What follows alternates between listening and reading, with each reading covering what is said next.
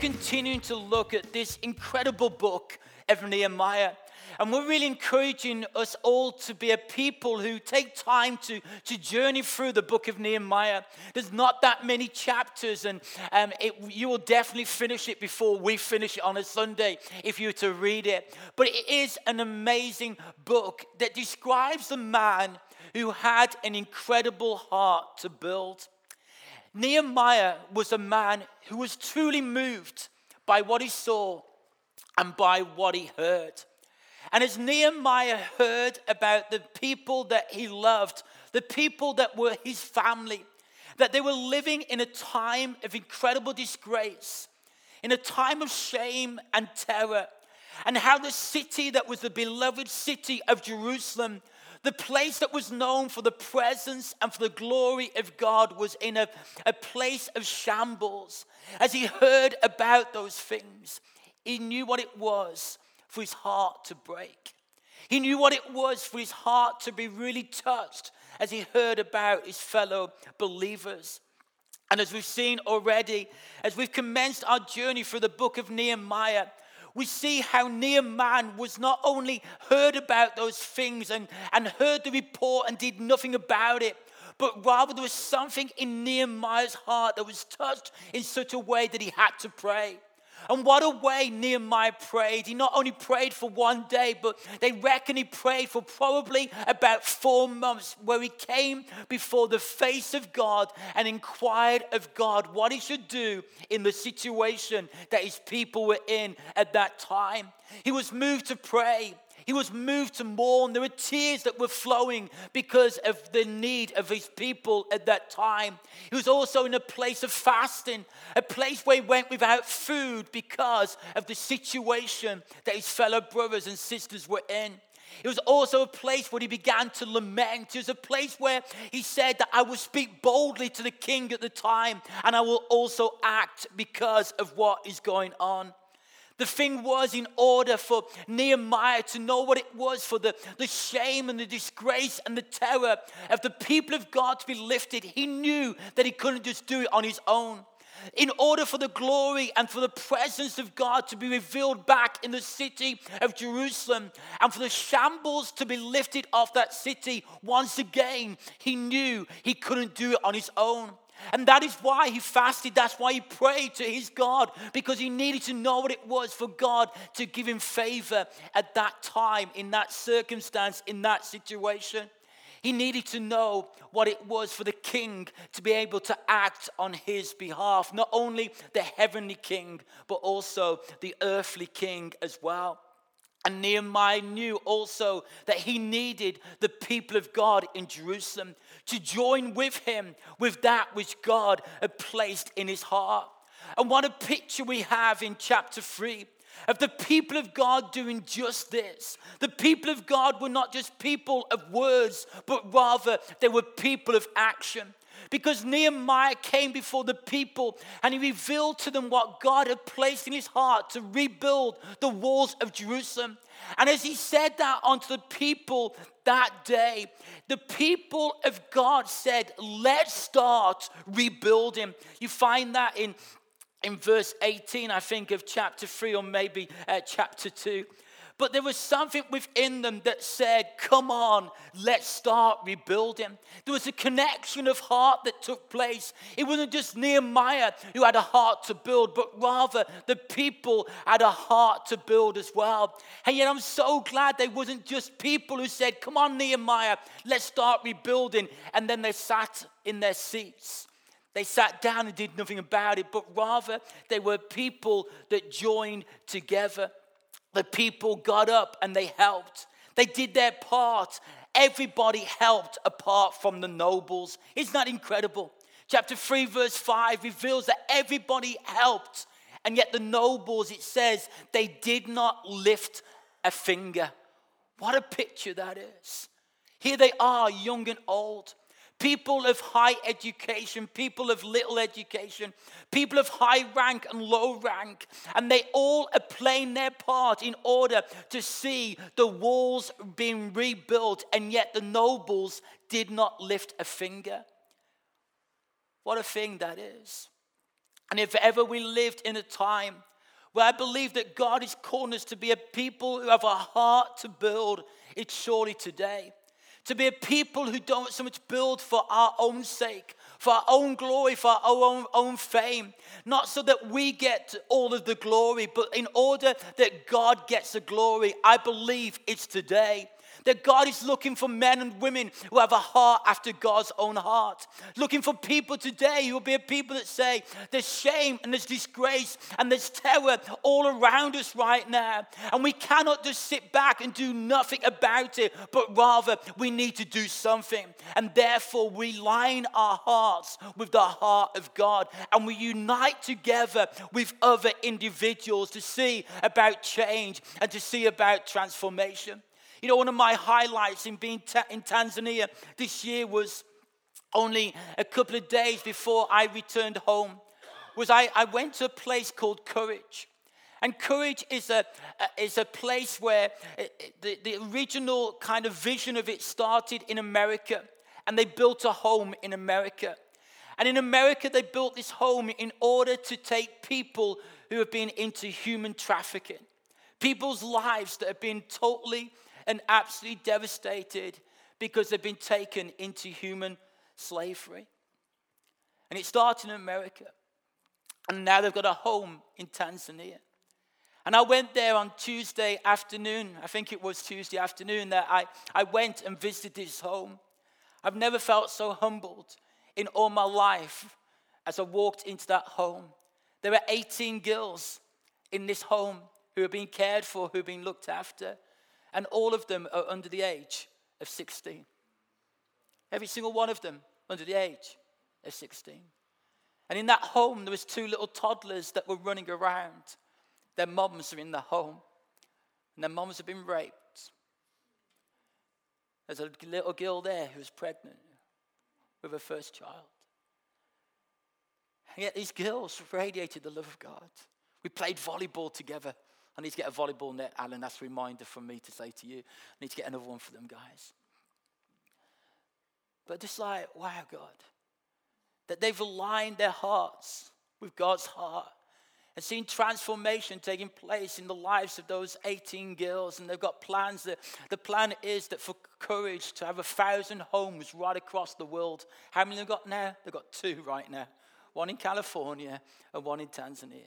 And yet they believe that God has given them a vision to open 1,000 homes right across the world. But they know they can't do it on their own. That they need people to partner with them.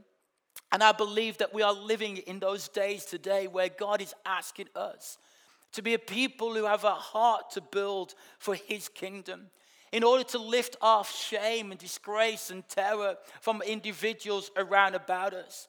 And therefore we need to be like Nehemiah, because Nehemiah was a man who was prayerfully dependent upon God. He was a man who was willing to respond practically and also partner with other people to see transformation take place. And I really believe that the more and more that we join together, the more and more that we prayerfully are dependent upon God, the more and more that we align our hearts with God, I believe that in our world today we can see what it is for terror to be lifted, for disgrace to be taken away from communities that God has called us to as we unite together for the cause. There's no time like the present to put to use that which God has placed within us. And that's why last week this many of you would have received this if you weren't here last week, or if you haven't looked at it already, really encourage you to have a look at this. It talks about get involved, find your place to serve in many of the different ministries that we have that flow out of this local church. And I really want to encourage you, if you are not playing your part, play your part. Don't be like the nobles who don't lift a finger, who look at the walls going up. And I reckon there must have come a time in the nobles' lives when they must have thought, you know what, I wish we'd done something. I wish we'd joined together. But it was too late for them maybe as they saw the walls being at half height. And therefore I want to encourage you, look at that today, but it's not limited to this. Because it's wherever God has called us to be in our communities. You know, for Nehemiah and the Jewish remnant though, it wasn't all plain sailing. And the reason I say that is because they experienced incredible resistance. Got your Bibles? Let's read some of Nehemiah chapter 4. Nehemiah chapter 4, I'm going to read from verse 1. He says this here. When Sanballat heard that we were rebuilding the wall, he became furious. He mocked the Jews before his colleagues and the powerful men of Samaria and said, "What are these pathetic Jews doing? Can they restore it by themselves? Will they offer sacrifices? Will they ever finish it? Can they bring these burnt stones back to life from the mounds of rubble?" Then Tamiah, the Ammonite, who was beside him, said, "Indeed, even if a fox climbed up what they are building, he would break down their stone wall. Listen, our God, for we are despised. Make their insults return on their own heads and let them be taken as plunder to a land of captivity. Do not cover their guilt or let their sin be erased from your sight because they have angered the builders." So we rebuilt the wall until the entire wall was joined together up to half its height, for the people had the will to keep on working. When Sanballat, Tobiah, and the Arabs, Ammonites, and Ashadites heard that the repair to the walls of Jerusalem was progressing and that the gaps were being closed, they became furious. They all plotted together to come and fight against Jerusalem and throw it into confusion. So we prayed to our God and stationed a guard because of them day and night. In Judah it was said, "The strength of the laborers fails, since there is so much rubble. We will never be able to rebuild the wall." And our enemy says they won't realize until we're among them and can kill them and stop the work. When the Jews who lived nearby arrived, they said to us time and time again, "Everywhere you turn, they attack us." So I stationed people behind the lowest sections of the wall at the vulnerable areas. I stationed them by families with their swords, spears, and bows. After I made an inspection, I stood up and said to nobles, the officials, and the rest of the people, "Don't be afraid of them.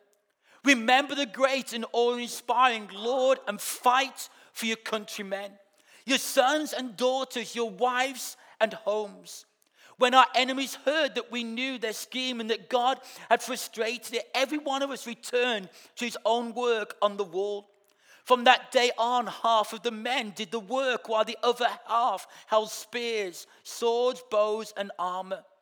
The officers supported all the people of Judah who were rebuilding the wall. The laborers who carried the loads worked with one hand and held a weapon with the other. Each of the builders had his sword strapped around the waist while he was building, and the trumpeter was beside me. Then I said to the nobles, the officials, and the rest of the people, "The work is enormous and spread out. We are separated far from one another along the wall. Wherever you hear the trumpet sound, rally to us there. Our God will fight for us." So we continued the work while half of the men were holding spears from daybreak until the stars came out. At that time, I also said to the people, "Let everyone and his servant spend the night inside Jerusalem so they can stand guard by night and work by day. And I, my brothers, my servants, and the men of the guard with me never took off our clothes. Each carried his weapon even when washing." Wow! What hearts those people had. That such was the threat that was coming against them. It would have been so easy for them to give up the fight.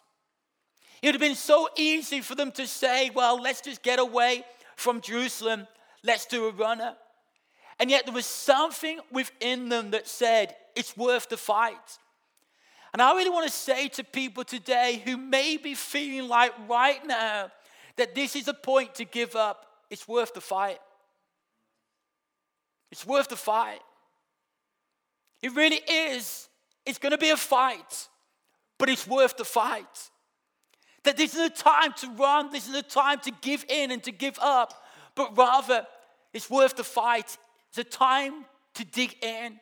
And that is what the people of God did here. Nehemiah, he encouraged the people to dig in. Do not give up, but to dig in and to keep on going.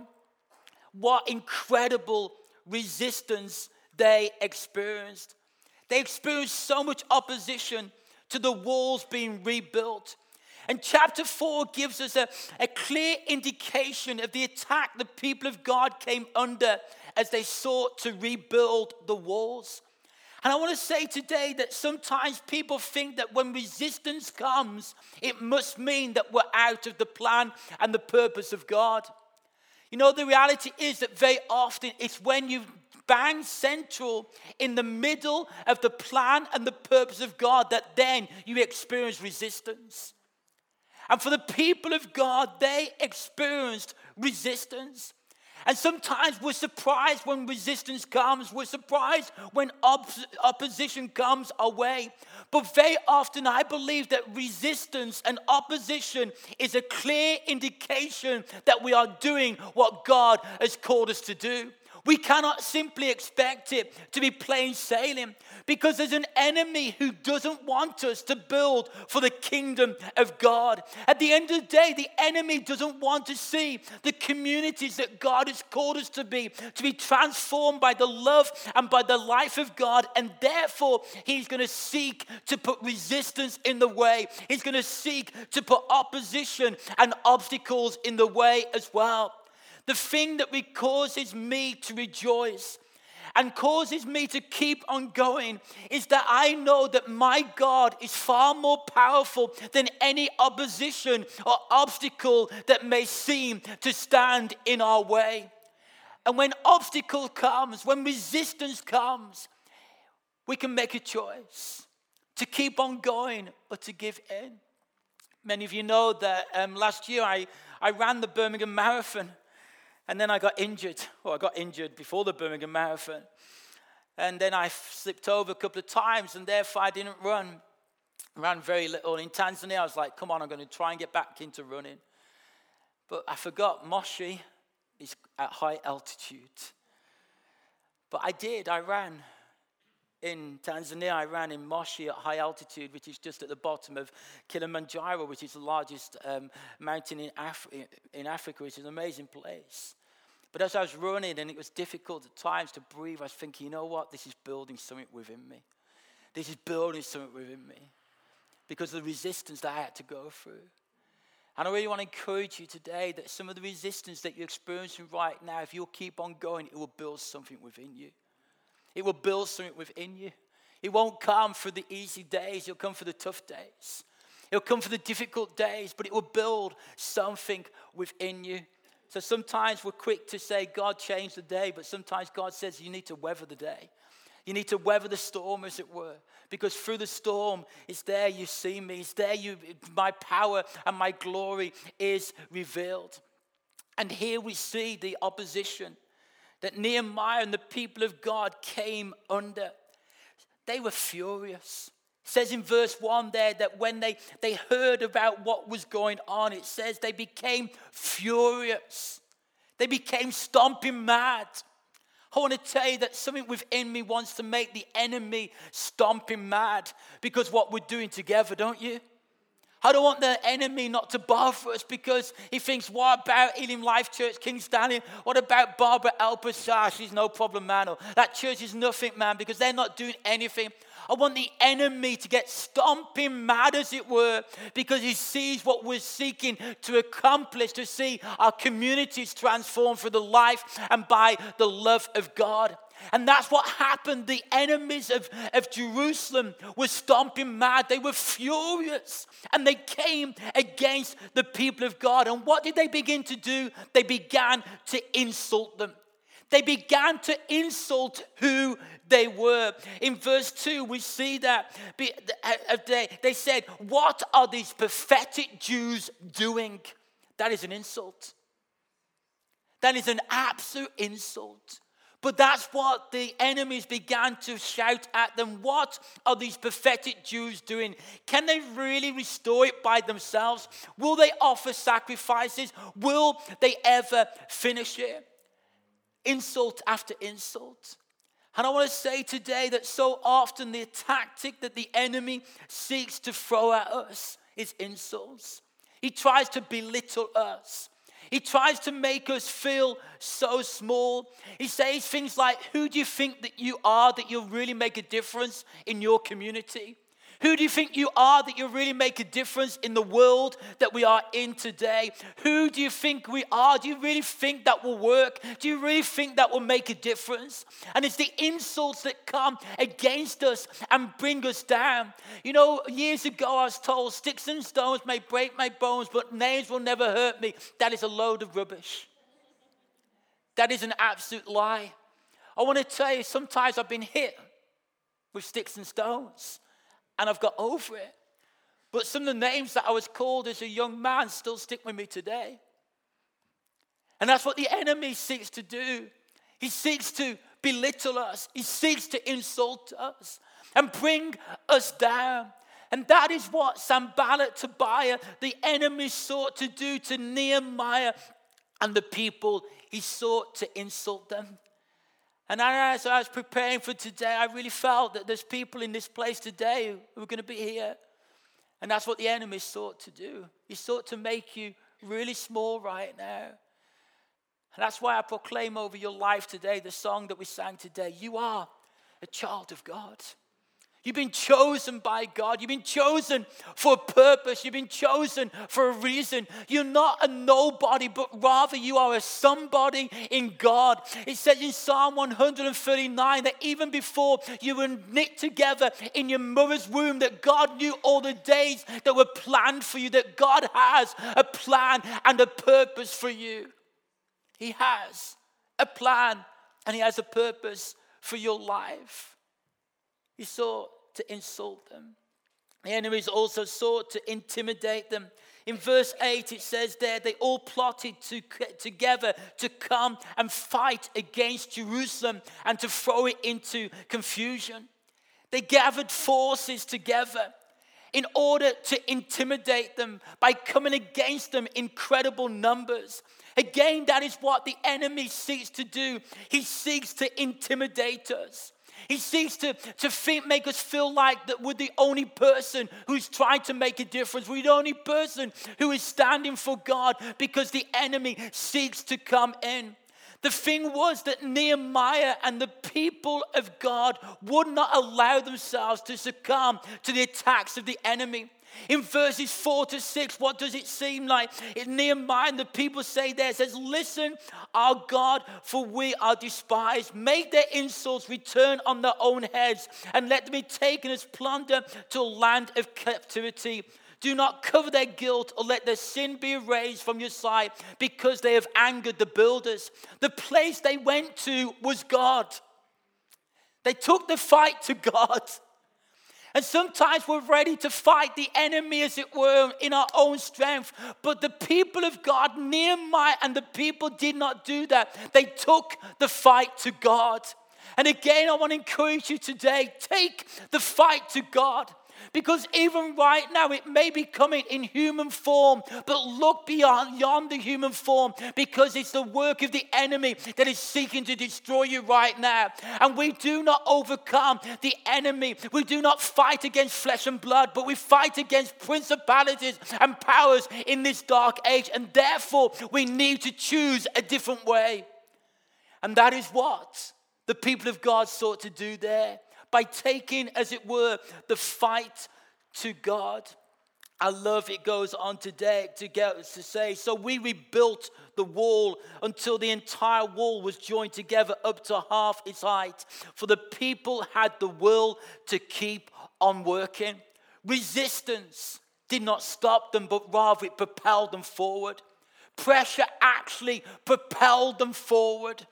And may that be the case for us, that when the pressure comes, it does not stop us, but rather it propels us to keep on going.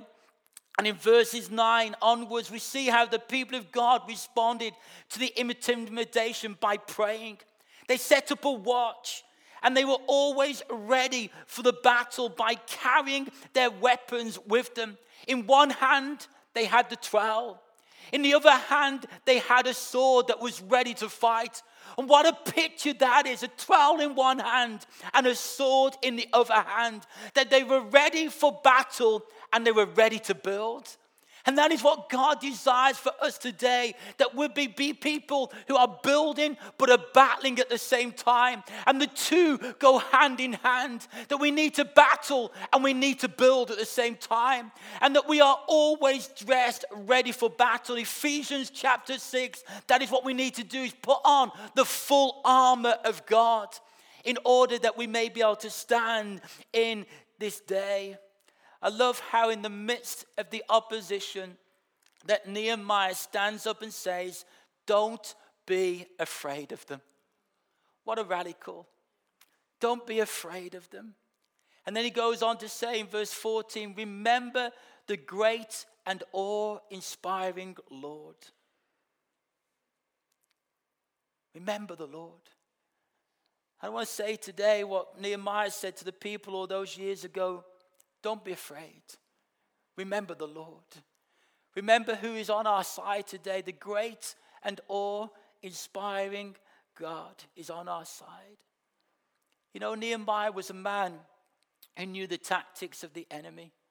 He knew that the enemy was seeking to intimidate them, was seeking to bring them down. He also knew that the enemy would seek to isolate them. It was a tactic of the enemy to isolate them.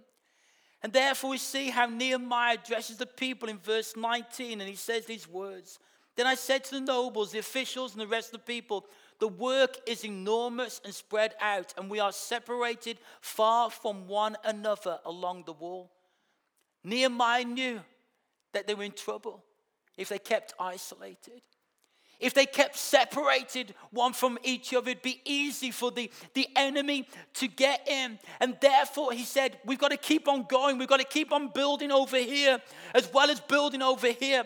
But the problem is that we're isolated, that we're building over here and they're building over there. And the enemy can get in and attack us. So what are we going to do? We need to be a people who have a trumpet call. And there would be a point when the enemy was coming and he said, listen out for the trumpet call, because when I blow the trumpet, you need to come together.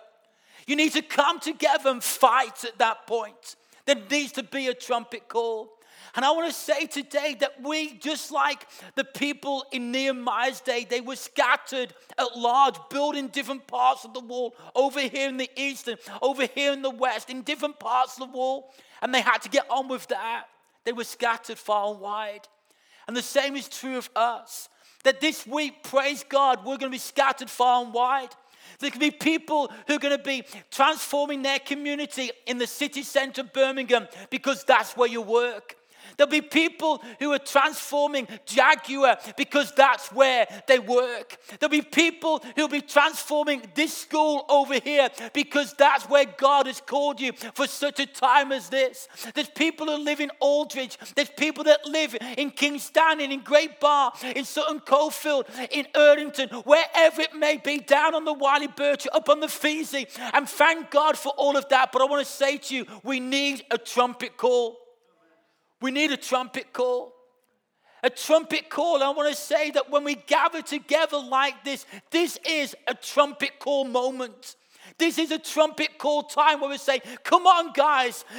We need to pull together right now in order that we may encourage one another, in order that we may build one another up, in order that we may spur one another to keep on going. That is what life groups are about. Small groups, cell groups, house groups, whatever you want to call it, I don't mind, but that's what that's about. It's a trumpet call that says, come on, let's get together.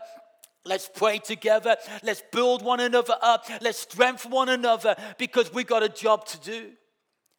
And that's what Nehemiah knew. And he said that he really realized that the enemy would seek to isolate them.